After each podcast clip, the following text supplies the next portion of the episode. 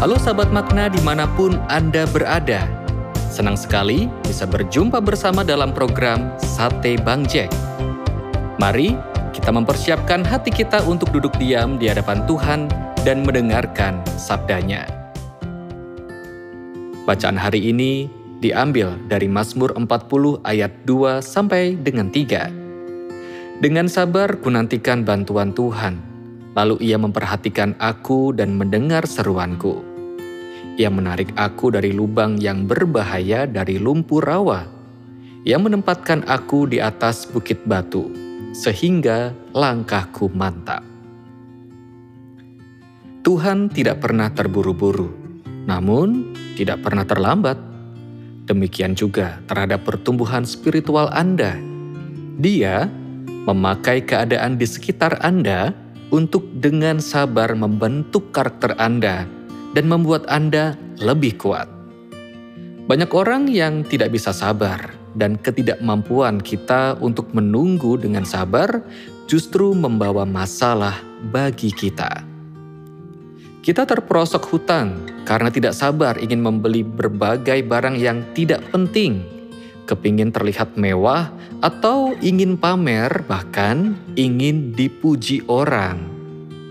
Ada juga orang yang tidak sabar dalam mendapatkan teman hidupnya, sehingga seperti diburu waktu saja dan memilih sembarangan.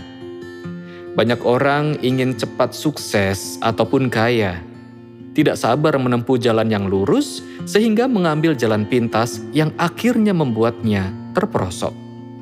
Ada juga orang yang tidak sabar menghadapi situasi di sekelilingnya, sehingga menjadi stres dan frustasi. Jelas, ketidaksabaran akhirnya hanya menambah masalah. Ada berita baik, yaitu dengan doa Anda dapat menyembuhkan ketidaksabaran Anda. Tertulis dalam Mazmur 40 ayat 2 sampai 3. Dengan sabar kunantikan bantuan Tuhan, lalu ia memperhatikan aku dan mendengar seruanku.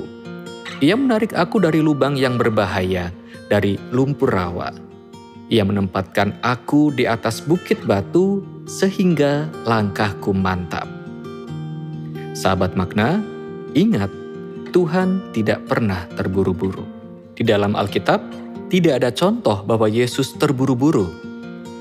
Ketika mendapat kabar Lazarus sakit, ia pun tidak lalu terburu-buru, bahkan dianggap terlambat, sehingga ketika tiba di sana, Lazarus sudah meninggal.